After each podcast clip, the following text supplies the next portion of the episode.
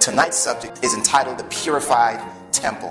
And so, if you would just bow your heads with me for a word of prayer, we will jump right into it. Heavenly Father, we thank you tonight, Lord, for your word and for your truth. Father, as we look tonight at this important message, the temple purified, the purified temple, please, Lord, open our eyes and our hearts that we may be receptive to your truth. We pray this in Jesus' name. Amen. Amen. Tonight's message is the purified temple. We are going to begin where we have begun almost every night looking at the rebellion in heaven in Ezekiel 28 and verse 18. The Bible tells us there, speaking of Lucifer, thou hast defiled thy sanctuaries by the multitude of thine iniquity, by the iniquity of thy traffic. Therefore will I bring forth a fire from the midst of thee. Satan defiled what the Bible called sanctuaries or his sanctuaries. And I just want to take a, another look at that term sanctuary in the Bible, each created being is seen as a temple or a sanctuary. So not only did Lucifer defile the heavenly temple, the heavenly sanctuary of God, but he also defiled his own temple, his own sanctuary, as it were, his own being. 1 Corinthians 3 16 17 tells us, Know ye not that you are the what? Temple of God. How many of you realize that you are a temple of God, Bible says. Know you not that you're the temple of God and that the Spirit of God dwelleth in you. You've got two things there. You've got the temple and you've got the Spirit. And beloved, the, the Spirit wants to dwell in our temples. We talk about the temple, we're talking about this physical body here. And so you've got the temple, you've got the Spirit. And then the Bible says, if any man defile the temple of God, him shall God do what? Destroy. For the temple of God is holy, which temple ye are. Remember, this is the very reason why Satan himself was cast out of heaven, because he defiled the what? Temple. Not only did he defile the heavenly temple, but now we're seeing that he also defiled his own temple. He also defiled himself. Bible goes on to say in Ezekiel 28, 16, by the multitude of thy merchandise, they have filled the midst of thee with violence, and thou hast sinned. How did Satan defile his own temple? He sinned. He defiled his own temple by sinning.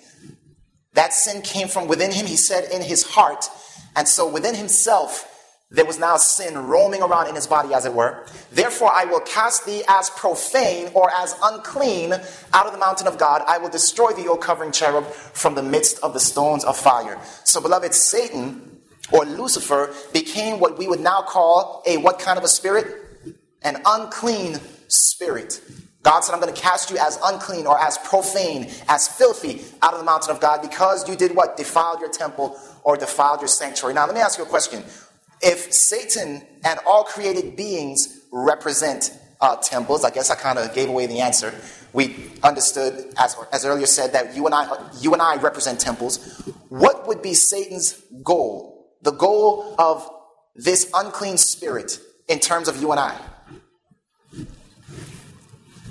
What would Satan's goal be concerning our temples? To defile or to make unclean. So let's get that again. Satan defiled his own temple in heaven, his own body. The Bible says, Know ye not that you're the temple of God? Whosoever destroys his temple, him will God what? Destroy. And Satan, beloved, wants us to be destroyed. And one of the surest ways to do that is to cause us to defile our temples. And who better to do it than unclean spirits? That's their job, right? To make what? Unclean. In particular, the devil wants us to defile our temples with the spirit of rebellion. And beloved, this is the only thing that really and ultimately defiles our temple. When we have the spirit or the heart of rebellion within us. And so Lucifer's goal is to, is to try to get us or try to defile our temples or try to have us defile our temples ourselves. Two ways to defile the temple in the body and in the spirit. Remember, the Bible says, Know ye not that you're the temple of God, talking about the body, and the Spirit of God wants to do what? Dwell in you. Well, Satan realizes that if he wants to defile us, he can do it in two ways either in body or in what? Or in spirit. Notice 1 Corinthians 6 19 and 20. What? Know ye not that your body is the temple of the Holy Ghost which is in you, which you have of God, and you are not your own, for you are bought with a price. Therefore, glorify God in your body and in your spirit, which are God's. Ephesians 5 and 5 tells us, For this ye know, that no whoremonger, nor unclean person, nor covetous man who is an idolater has any inheritance in the kingdom of Christ and of God. So again, Lucifer's whole goal, as he defiled his own temple in the heavenly uh, courts, he now wants us to defile our own temples, and Lucifer will try to do that in two ways physically and spiritually, in the body or in the spirit. And beloved, tonight we're going to talk about two very important subjects, extremely important subjects, and I hope you will see the relevance of these particular subjects as we get into them. Revelation 21 27 says, And there shall in no wise enter into it anything that does what? defileth, speaking about the kingdom of heaven. Nothing is going to enter into the kingdom of heaven that defileth, neither whatsoever worketh abomination or maketh a lie, but they which are written in the Lamb's book of life. How many of you want to be written in the Lamb's book of life? All right, so let's contrast that. To be written in the Lamb's book of life means that you have nothing defiling in your what? In your temple, in your body, or in your spirit. Very good. To, at first, or first rather, we're going to look at bodily corruption. How is it that Lucifer is trying to get the world to corrupt itself bodily today? To do this, we're going to look at the flood. That great incident that took place so long ago where God called Noah and said, Noah, I want you to build an ark because the whole world has done something. Notice what Genesis 6, 11, and 12 says. The earth also was what? Corrupt before God, and the earth was filled with violence. The same Lucifer that had been cast out of heaven, that had filled heaven with what?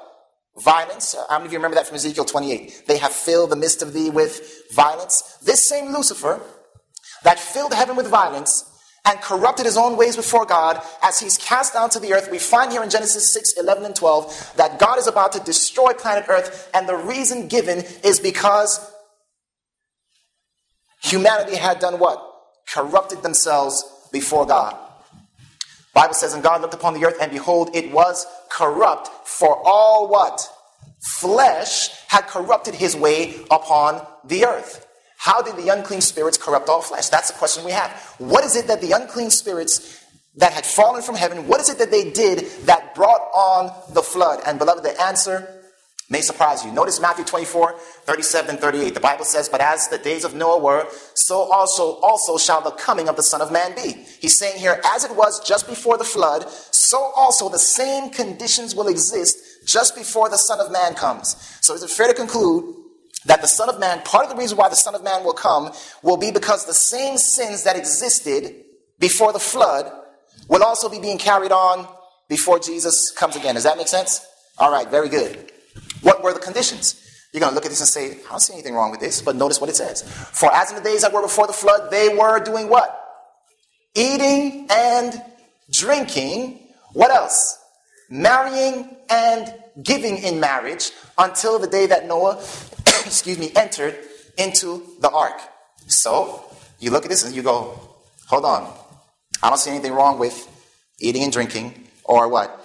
marrying and giving in marriage. Why would these things bring a flood upon the earth? Well, first of all, we do see that the Bible tells us that the earth was corrupt and it was filled with violence. That's one of the reasons violence was upon the face of the earth. But now we want to take a look at this marrying and giving in marriage because it's not what you think it is. In Genesis 6 1 and 2, the Bible, speaking of this time of the flood, it says, And it came to pass, just before the flood, it came to pass when men began to multiply upon the face of the earth, and daughters were born unto them, that the sons of who?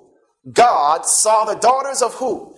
Men, that they were fair, and they took them wives of all which they chose. Now, why is this such a, I mean, this is what Jesus referred to. They were married and giving in marriage. Is there something wrong with what's going on here? Yes. Who were the sons of God? Very, very good. Abel, all the righteous descendants. Remember that there was to be two lines. There was the line of Abel, and there was the line of Cain, which basically represented the righteous and the wicked. The sons of God represented the righteous. The daughters of men simply represented those who were rebelling against God, those who didn't want God as their as their lot. Some people say, "Oh, the sons of God were, were the sons of God were angels, and the daughters of men represented humanity." But beloved, angels and humans cannot get together and form anything.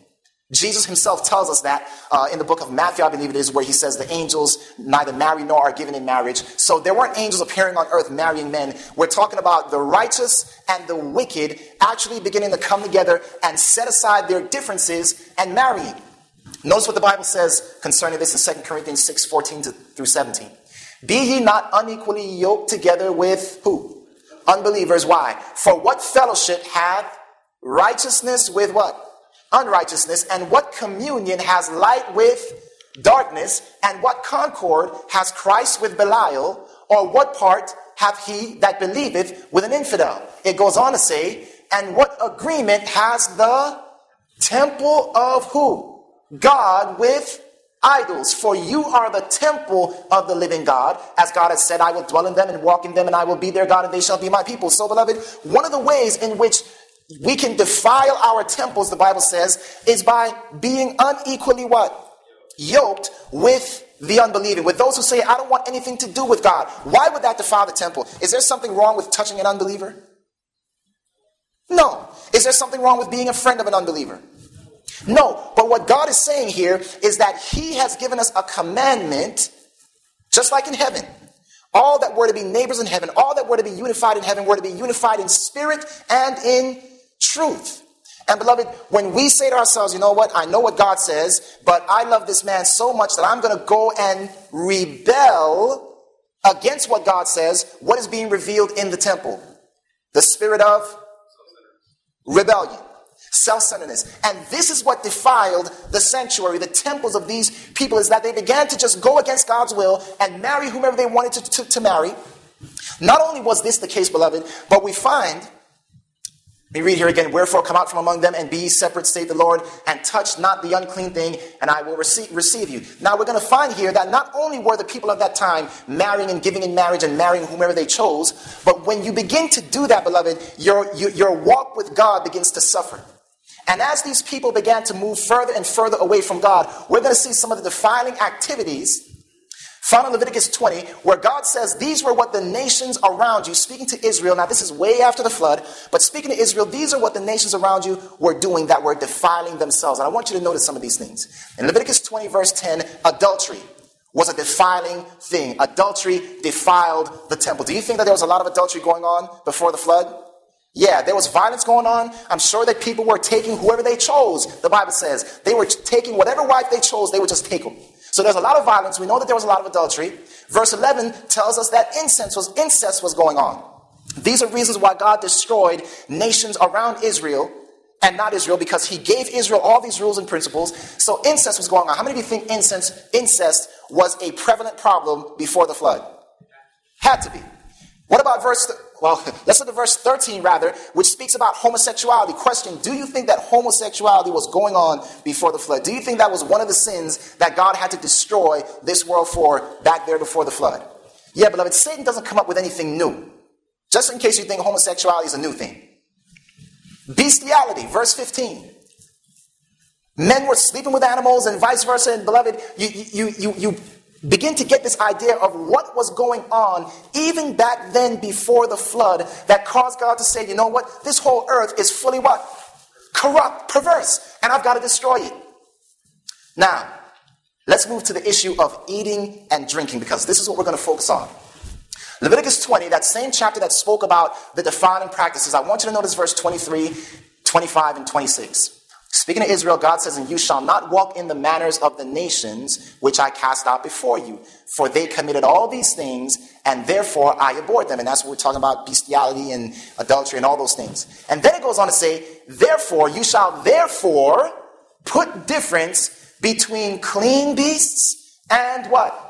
Unclean, and between unclean fowls and clean.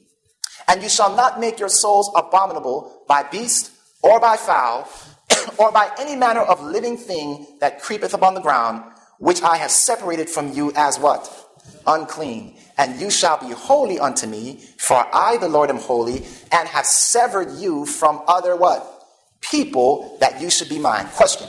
Based on this verse, is it fair for us to assume that one of the reasons why God destroyed the nations of old, and now we're talking about even after the flood, we're talking about in the time of Israel, where they have been led out of Egyptian captivity, God says to them, the nations that I'm about to overthrow, the nations that I have overthrown for you, the Hittites, the Perizzites, the Canaanites, that among, among the other abominable things they were doing, is it fair to assume that one of the abominable things they were doing was that they were eating all kinds of things? Is that what the verse says? I mean, is that pretty clear? God says, I don't want you to be like other people because out there in the world, they were, in those other nations, they were not putting difference between what? Clean and unclean. Now, let me ask you a question. I'm just going to throw this out here right up front. How many of you, if there was a dead cow right here laying on it, you walked into a church and there was just a dead cow, you don't know how it died, it was just dead. And it was partially rotted. And you came in and said, hey, you know what? Man, free meat. Let's have a meal. How many of you would do that? Stop it. Why? Why wouldn't you do that? You don't know anything about unclean, but why wouldn't you do that? What are you thinking about? If I eat that thing, what's going to happen to me? I may get very, very sick. I may pick up something that I don't want to deal with. And beloved, what was happening in this time is that people were, were not caring about the temple at all. They were saying, hey, we're going to eat whatever we want to, not question. God has given us this temple as a gift. How should we treat it? How should we treat it? We should treat it as though we realize that it is a gift from God. Well, God is saying here that in the very fact that they were eating in the way that they were eating, they were showing it was like a spit in God's face. They were saying to God, Look, I, you've given me this temple, but I don't care. I'm going to do with it what I want to do. And what principle was revealed? The principle of self centeredness. Notice what Leviticus 11:44 says, "For I am the Lord your God. You shall therefore sanctify yourselves, and you shall be what? Holy, for I am holy. Neither shall you do what? defile yourselves with any manner of creeping thing that creepeth upon the earth. Beloved, in God's eyes, one of the ways in which humanity can defile themselves is by eating things that are unclean. Eating things, creeping things upon the earth. Do bugs sound good?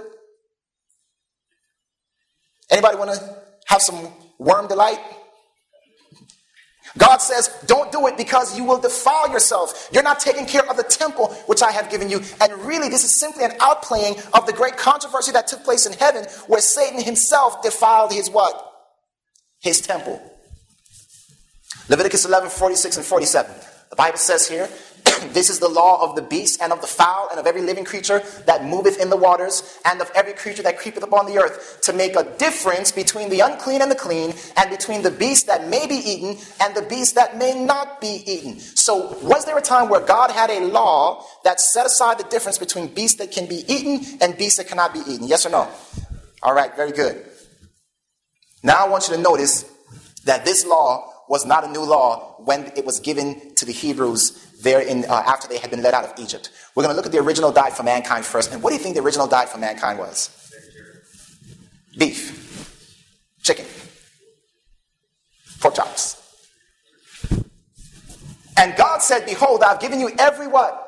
Herb bearing seed which is upon the face of all the earth, and every tree in which is the fruit of a tree yielding seed, to you it shall be for meat. Just to point something out here, when the Bible speaks of meat, it does not mean always mean flesh food. It simply means food. I've given it to you for food. So their meat was to be all the fruits and herb yielding seeds of you know that God had created. Now, God being the maker of this temple, do you think he knew what would be best to go in it?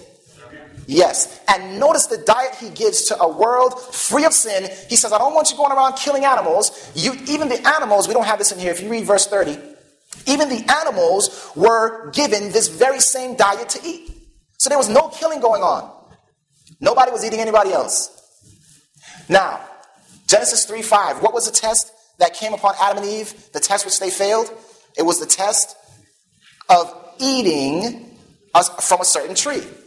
Notice that the test had to do with appetite. And some of us think, oh, appetite doesn't matter. But, beloved, do you realize that all these hurricanes and world wars and disasters, natural disasters and terrorism, and all these things are a result of someone not controlling their appetite? You ever thought about that? Is it really all about appetite, or was it about the spirit of rebellion?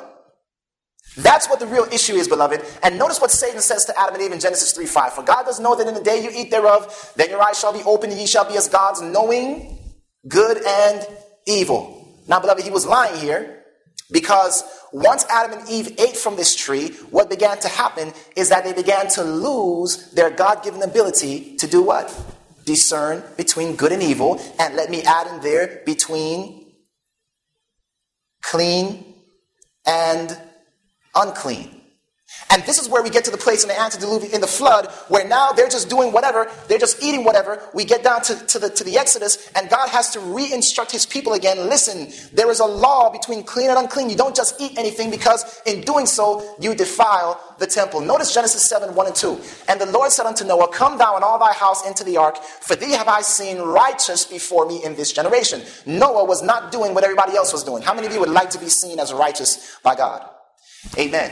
He says here, I've seen thee righteous in this generation. And then he says, Of every clean beast, thou shalt take to thee by sevens the male and his female, and of beasts that are not clean by two, the male and his female. And he was to bring these animals into the ark. Now, some people say, you know, the law of clean and unclean was given during the Exodus. If that is true, how in the world could Noah have known what were clean beasts and unclean beasts? No way. This law was understood even before the time of the Exodus. And Noah gets seven pairs of clean beasts to bring them into the ark. Why? Because when God rains upon this world, upon the world to destroy it, what's going to happen to all the vegetation? It's going to be destroyed, totally wiped out. And so it is at this time that God now allows humanity to start eating flesh food. But what kind of flesh food does he allow them to eat? Anything they want. No, the clean. The clean. And we'll find that as we come to the book of Leviticus, where God gives us in Leviticus chapter 11 the outline of those things which we can eat. And Leviticus 11, verse 3 tells us, Whatsoever parteth the hoof and is cloven footed, that means it, feet were parted, and cheweth the cud among the beasts, that shall you eat.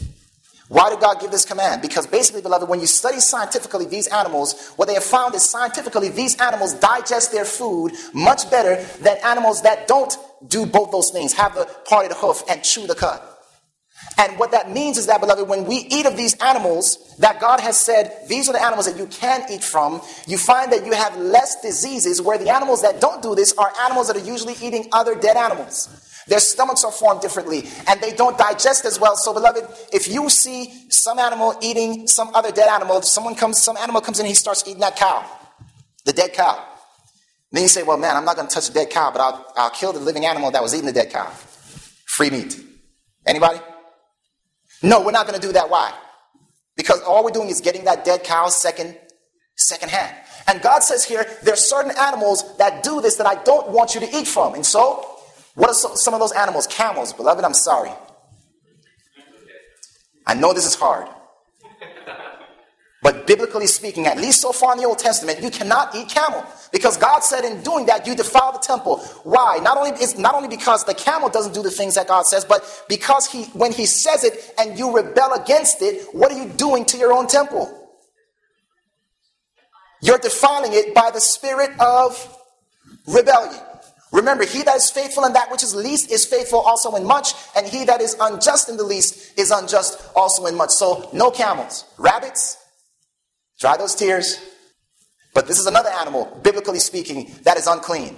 The hare, the swine. The swine. And you know, I mean, we can we can start to go scientifically on the swine. I'm not going to do that. I think everybody in here knows that. All you got to do is go, you know, type in swine on the internet and see what are the the uh, the detriments of actually taking that animal into your body. This scavenger, by the way, that will eat anything. God says it's unclean, and He says, don't touch it. What about insects? Leviticus 11:20 All fowls that creep going upon all fours shall be an abomination unto you. Now, beloved, we're not talking about birds here. The Bible is actually talking about flying insects. So, sorry to say it, go home, clear out that refrigerator, all those insects. No flies, I'm sorry. Got to get rid of the mosquitoes. Isn't this hard? I mean, why would God prohibit us from eating flies and mosquitoes? He's trying to take away our fun. Right, exactly. No butterflies, pretty as they may be. What about birds? Leviticus 11 13 tells us that the eagles, and you'll notice that all these animals are vultures, they eat off of dead animals. The eagles, the vulture, the hawk, the raven, the owl, all these things, according to the Bible, are unclean. What about sea creatures? Leviticus 11, 9 and 10 tells us, These shall ye eat of all that are in the waters. Whatsoever has fins and scales in the waters, in the seas and in the rivers, then shall ye eat. So God says, listen, if you're going to eat uh, uh, sea creatures, simply make sure that they have fins and they have what? Scales. And all that have not fins and scales in the seas and in the rivers, of all that move in the waters, and of any living thing which is in the waters, they shall be an abomination unto you. What are the unclean fish then? We're going to hear some gasps now. Lobsters, beloved, yes. And you know what? Here is where the great controversy comes into play, beloved. Here is where you find out what law is dwelling in your temple. Here is where you say, okay, either the law of self sacrificing love, Lord, I am a Christian. I do want to be under your leadership. I will obey you no matter what it costs me. Or you say, Lord, you're a nice God and everything, but between you and lobster, I choose the lobster. Beloved, it's not so much the fact that the lobster is unclean because God has the power to clean us up no matter what. People have drugs in their systems, God can clean them up and all those things. The real issue is the spirit of rebellion. That's what really defiles the temple, beloved. Shrimp, crabs. You know, I used to love crabs, but that is a disgusting food. I mean, that is disgusting. I remember, didn't know how to eat crabs at one point in time. When I was at college and, you know, they had a crab truck come and I was like, man, how do you eat these things? And they would tell me, well, yeah, you know, you open a crab up and then you see all that brown stuff there. And I'm going, yeah. They're saying that's the waste. And I'm going, what do you mean the waste? Yeah, that's the, you know, the stuff. And I'm like, what do you mean the stuff? Yeah, that's, and when I finally got what they were saying, I was like, tell me you don't eat this. And then they actually convinced me that, oh, just wipe it off and, and eat. oh boy. But beloved, God says, I don't want you to do the defiling things that the nations are used to doing, that they see nothing wrong with, because I have called you to be a peculiar and separate people. Oysters, clams. Okay, we're over now. I mean, not yet, but we're over on the seafood thing. God says, I want you to follow me, to obey me. I want you to pick up your cross and follow me. Notice Leviticus 22 8. The Bible tells us that which dieth of itself or is torn with beasts, he shall not eat to defile himself therewith. I am the Lord. So again, even if something were clean, like a cow or chicken or whatever you may have, if it died of itself, God says, don't what? Eat of it. If it is polluted, if it is poisoned, if it is uh, not healthy, don't eat of it. And beloved, let me tell you, I'm a vegetarian, and part of the reason is because as I look at some of the ways in which they take care of the animals that they are slaughtering, beloved, it's a, you are taking a great risk today, not knowing what's going on with your food. And I'm like, you know what? It's better for me just to go back to the Genesis diet because that way my temple is in a better condition than it would have been had I just continued eating and just, you know, playing a game of Russian roulette. Don't eat of anything that dies of itself. Does this go for fruit? Does this go for fruit as well? Should we eat rotten fruit? Sorry, guys, if you have the rotten fruit in your refrigerator, you've got to go home and get rid of it. You have to. Simply because God loves you. He doesn't want you to poison yourself. He doesn't want you to kill yourself. And that's what we do, beloved, when we just eat whatever we want to eat. Now, I want you to notice the New Testament because people say, well, in New Testament times, things have changed. We are now under the gospel of grace. Well, I want you to notice something, first of all, in the book of Mark, chapter 5. This is the story. Jesus Christ is coming out of a ship, and as he comes, there comes a madman, two madmen actually, and they are possessed with what the Bible calls an unclean spirit. I want you to notice this. When he was come out of the ship, immediately there met him out of the tombs a man with an unclean spirit. But when he saw Jesus afar off, he ran and worshipped him and cried with a loud voice and said, What have I to do with thee, Jesus, thou Son of the Most High? God, I adjure thee by God that thou torment me not. For he had said unto him, Come out of the man, thou unclean spirit. Bible says, and he asked him, What is thy name? And he answered, saying, My name is what? Legion, for we are many. And now notice what Legion does. It says, And he besought him, that is Jesus, much that he would not send them away out of the country. Now there were nigh unto the mountains a great herd of swine feeding. And all the devils besought him, saying, Send us into the swine that we may enter into them. Now, question why would unclean spirits, we're in the New Testament times now, why would unclean spirits say, hmm, what can we, there's some swine. Why would unclean spirits go into the swine?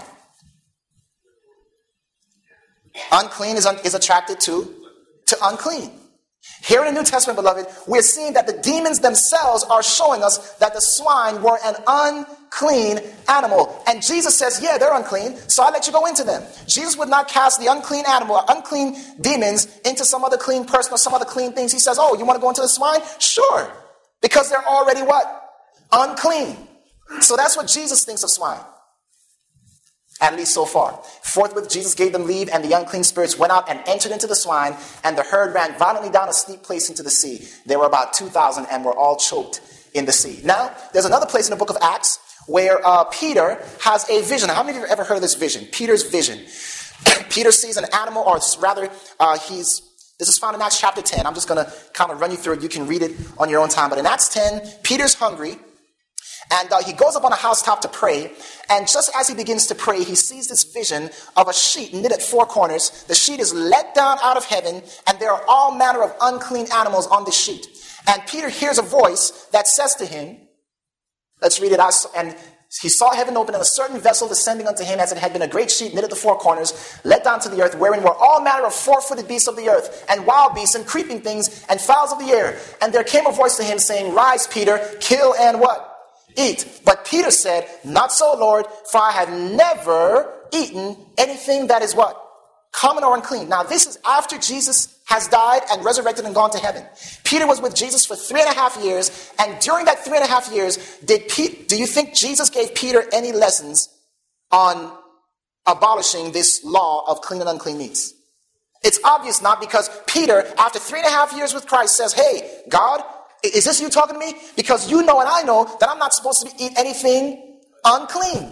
But this is done three times. Rise, Peter, kill and eat. Rise, Peter, kill and eat. Rise, Peter, kill and eat. The Bible goes on to say that Peter, while Peter was doubting what this vision should mean, three Gentiles, whom, by the way, the Jews considered to be what?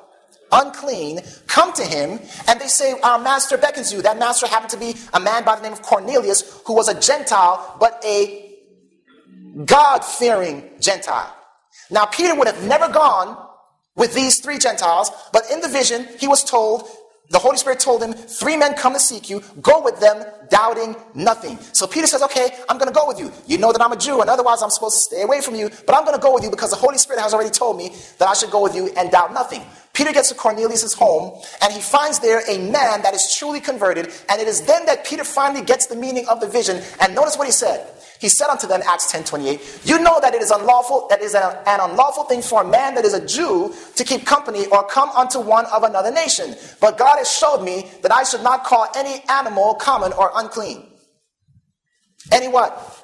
Man, common or unclean. This vision has nothing to do with God saying, okay, Peter, now you can eat all kinds of animals that you want to eat. No, he was telling Peter, listen, that which you at once looked at as unclean in terms of humanity through my sacrifice is now clean.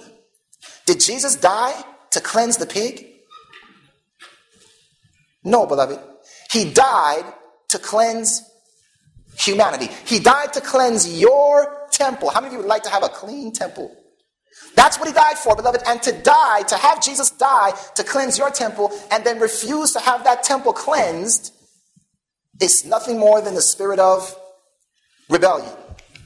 Let's look at another text. Now, this is Romans chapter 14, and this text is one that a lot of people say, oh, see, this really doesn't matter. Romans 14, the Bible says here, Him that is weak in the faith receive you, but not to doubtful disputations. For one believe that he may eat how much?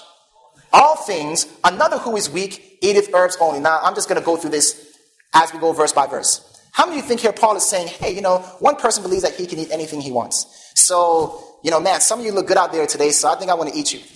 It's okay now, according to Romans 14, right? I can go ahead and eat a human. Cannibalism is okay. How many of you agree with me? Nobody? Not one hand? Cannibalism is not all right? Not according to Romans 14? So if you went over to a cannibal country and they said to you, hey, we want to eat you and this is not a sin, and they pull out the Bible and they open Romans 14, you would say, brother, that's not what that's talking about. How many of you would say that? All right, very good. So we know that the all things cannot mean all things. That term must be qualified. One who is weak, one who is what? Weak eateth herbs. Now we're going to find out what that term means, one who is weak.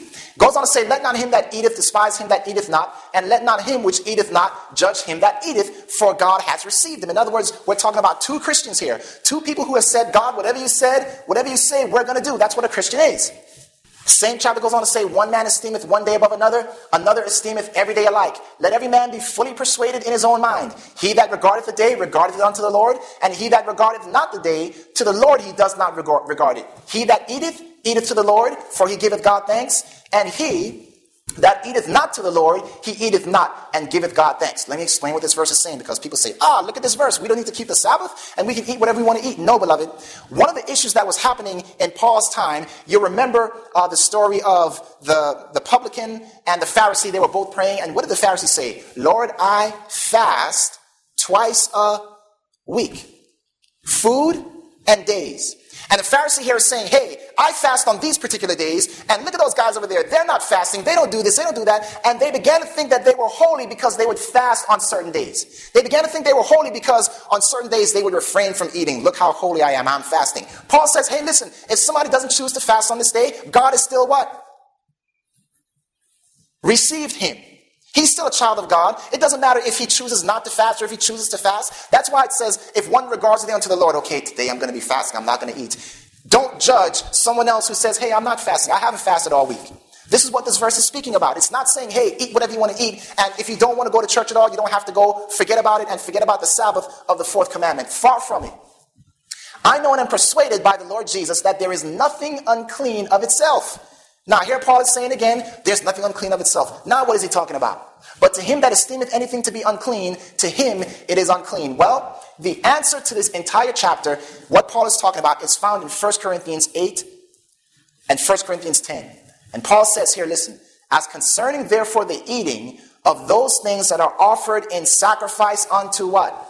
idols, we know that an idol is nothing in the world and that there is none other God but one. Howbeit there is not in every man that knowledge, for some with conscience of the idol unto this hour eat it as a thing offered unto an idol, and their conscience being weak is what? Defiled. What is Paul talking about here? Well, during this time, when a Christian had just, when a person had just become a Christian, they would go into the market often and they would see other, other believers there who were strong believers. And these believers were buying things, and the Gentiles, these new Christians who were weak in their mind, not understanding that, hey, you know what, idols aren't really anything, they would see these professional believers, they're in the temple, and they're buying this food that they knew were dedicated to idols. And they're going, how can you do this? How can you? I mean, you know, you're a Christian and you're. And Paul is saying here, listen, some of these people have not the knowledge that there's really no such thing as an idol, and their conscience being weak is defiled. Notice what he says For if any man see thee which has knowledge sit at meat in the idol's temple, shall not the conscience of him which is what? Weak be emboldened to eat those things which are offered to idols? But if any man say unto you, This is offered in sacrifice unto idols, eat it not for his sake that showed it, and for conscience sake, for the earth is the Lord's and the fullness thereof. 1 Corinthians 10 28. In other words, God is saying here, listen, or Paul rather is saying here, God speaking through Paul saying, listen, if someone comes up to you and says, hey, you're about to just, you know, you just bought your meal and you're about to sit down, you're about to just bite into it and enjoy it, and then one of your fellow believers who just came into the church taps you on the shoulder and your mouth is open. And he says, do you know that that was dedicated to an idol? What does Paul say to do? He says, Look, this is your weaker brother. Don't what? Eat it for whose sake? His sake. Beloved, this is not talking about eating unclean meat versus clean meat. It's speaking about unclean in the sense of they thought, oh, this is dedicated to an idol and we shouldn't what? We shouldn't eat it. This is what this verse, Romans 14 and 1 Corinthians 8 and 10, show us in regards to the problem that was going on in that time. Notice Revelation 16 13. The distinction of clean and unclean is carried on even into the book of Revelation. The Bible says, And I saw three what? Unclean spirits like frogs come out of the mouth of the dragon, and out of the mouth of the beast, and out of the mouth of the false prophet. Revelation 18 2. And he cried mightily with a strong voice, saying, Babylon the great is fallen, is fallen, and has become the habitation of devils, and the hold of every foul spirit, and the cage of every unclean and hateful what? Bird. Now, was this angel uninformed that spoke this?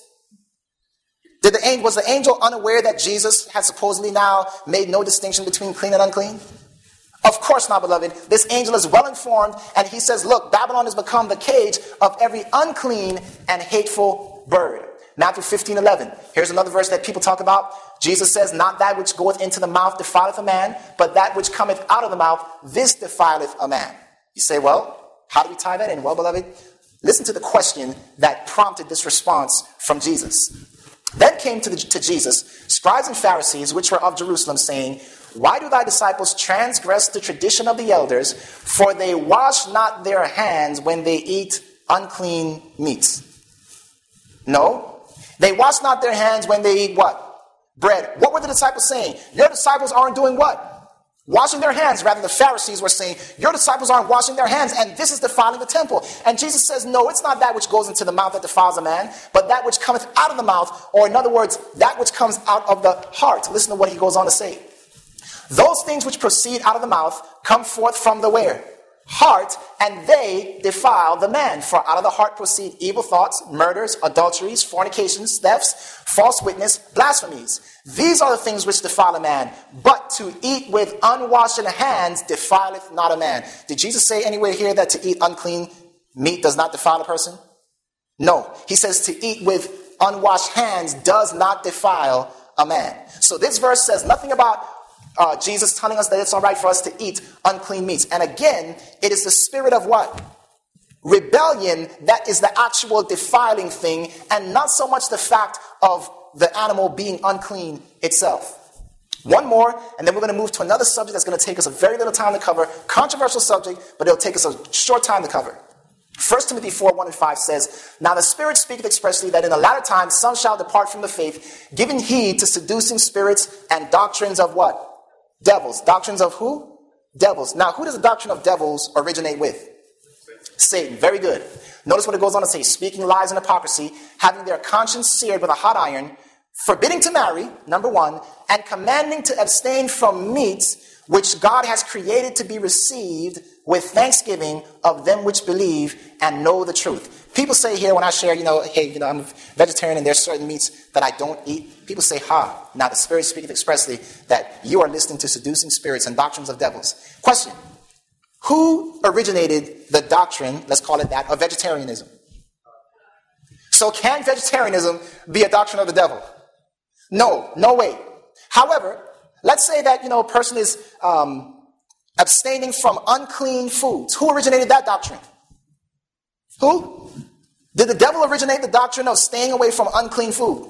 No. Therefore, the abstaining from unclean food cannot be a doctrine of the devil. So, what is being spoken about here? Well, not to get into uh, you know too much detail on those particular verses, but if you think hard enough, beloved, you can think of a of a system that has departed from the faith, which means it was once part of the faith, but has now departed, or rather it knows of the faith, but has departed from the faith. In other words, it's not following the true faith of the Bible, giving heed to seducing spirits, coming up with all kinds of doctrines of devils that forbids its priests to do what? Marry, and also on certain days commands to abstain from certain clean foods. And beloved, you will find nowhere in the Bible where God commands us on certain days to abstain from certain clean foods. You're just not going to find that.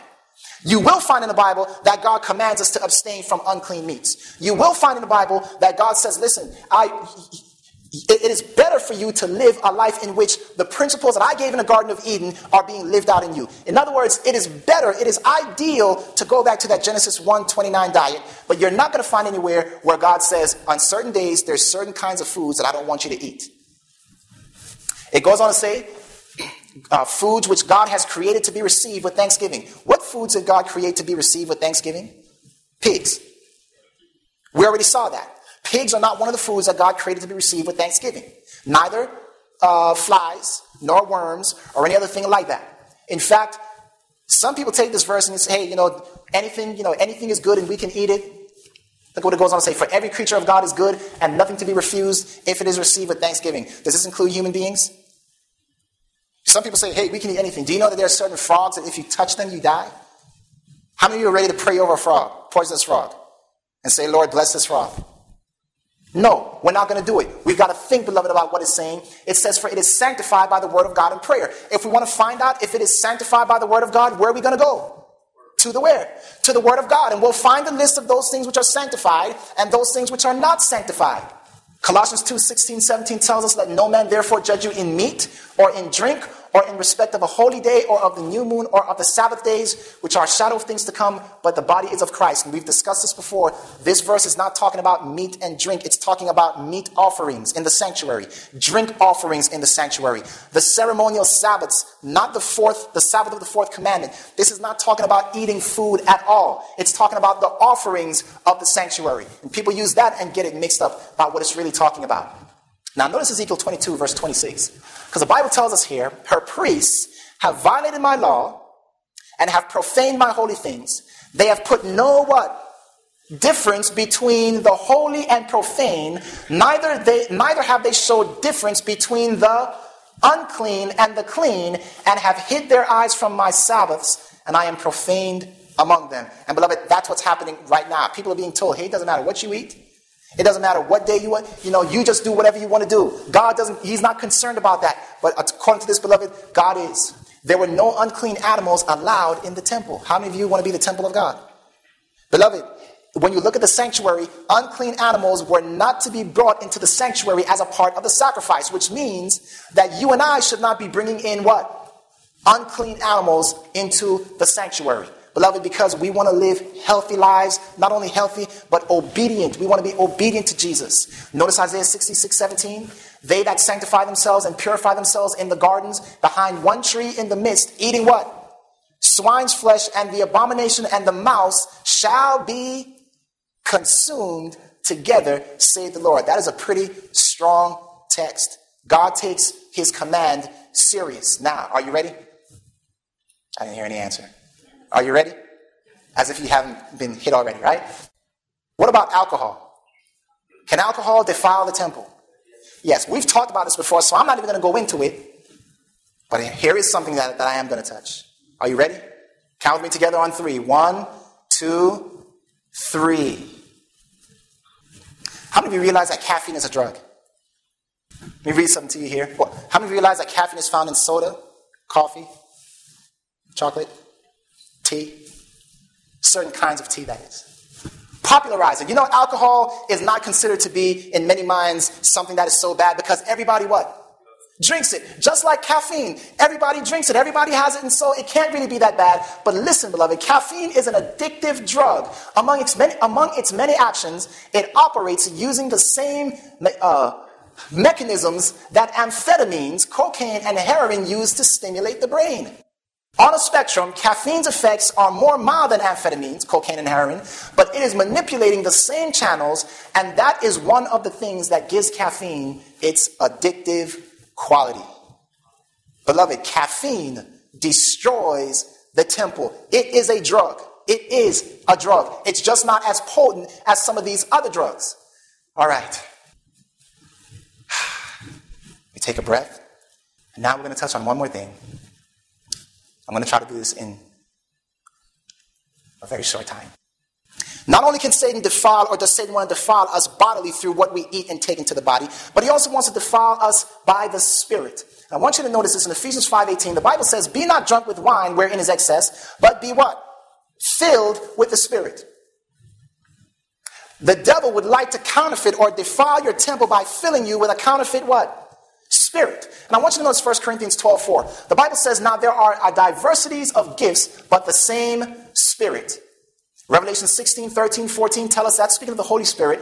But Revelation 16, 13, 14 tell us, And I saw three unclean spirits like frogs come out of the mouth of the dragon and out of the mouth of the beast and out of the mouth of the false prophet. For they are spirits of devils working what?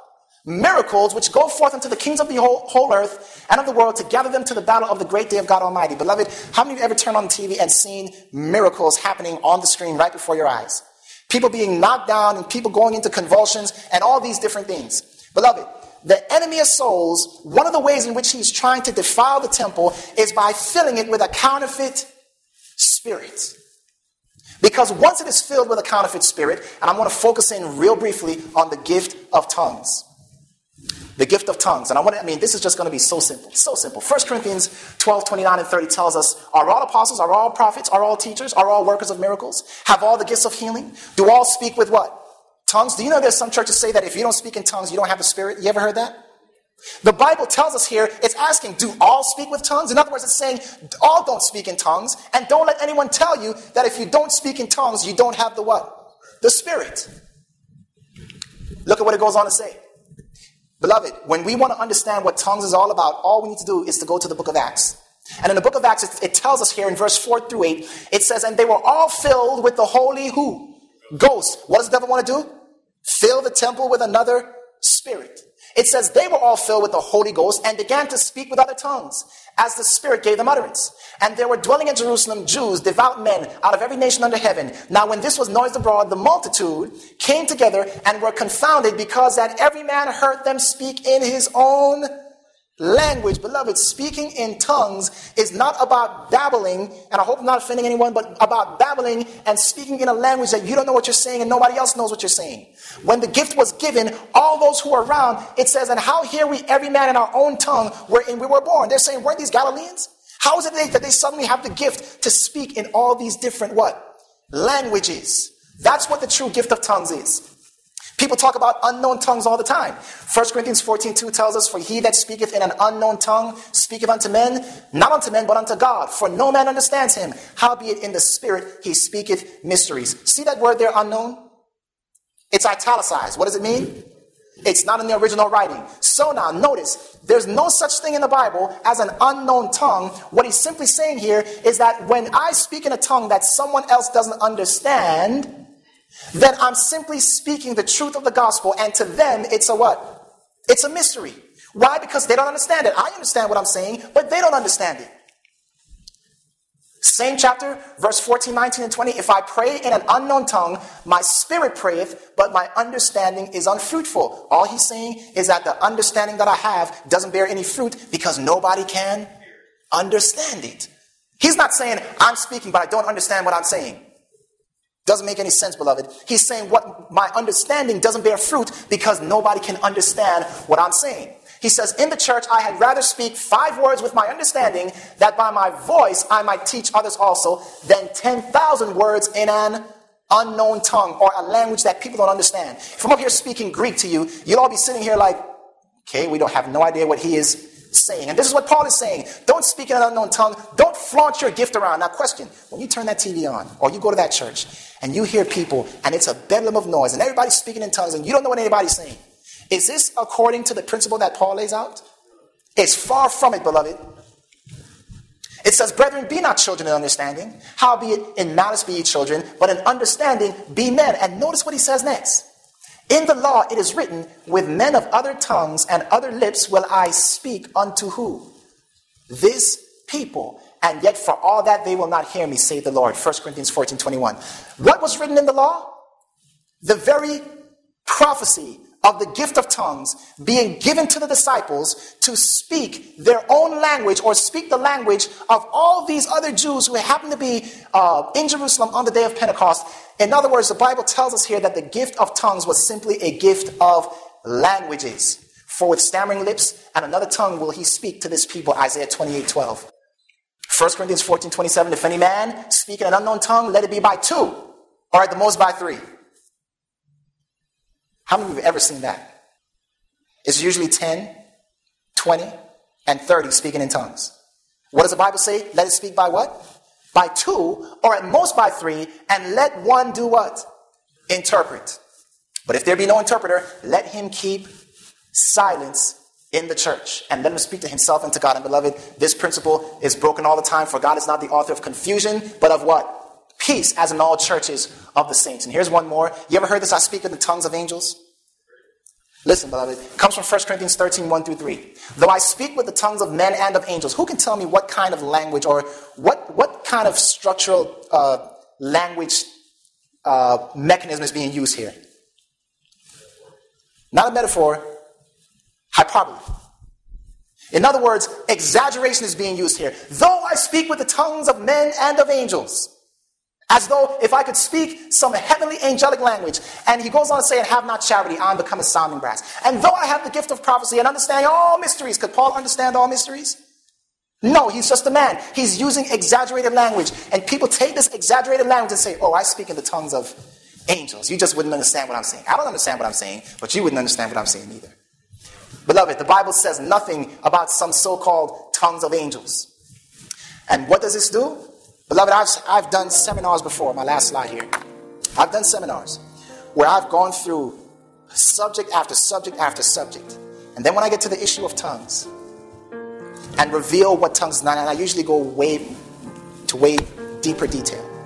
People will say to me, listen, I already have the gift of the Spirit. Why do I need to keep the what? The law of God. I am already holy without keeping the law. Sound familiar?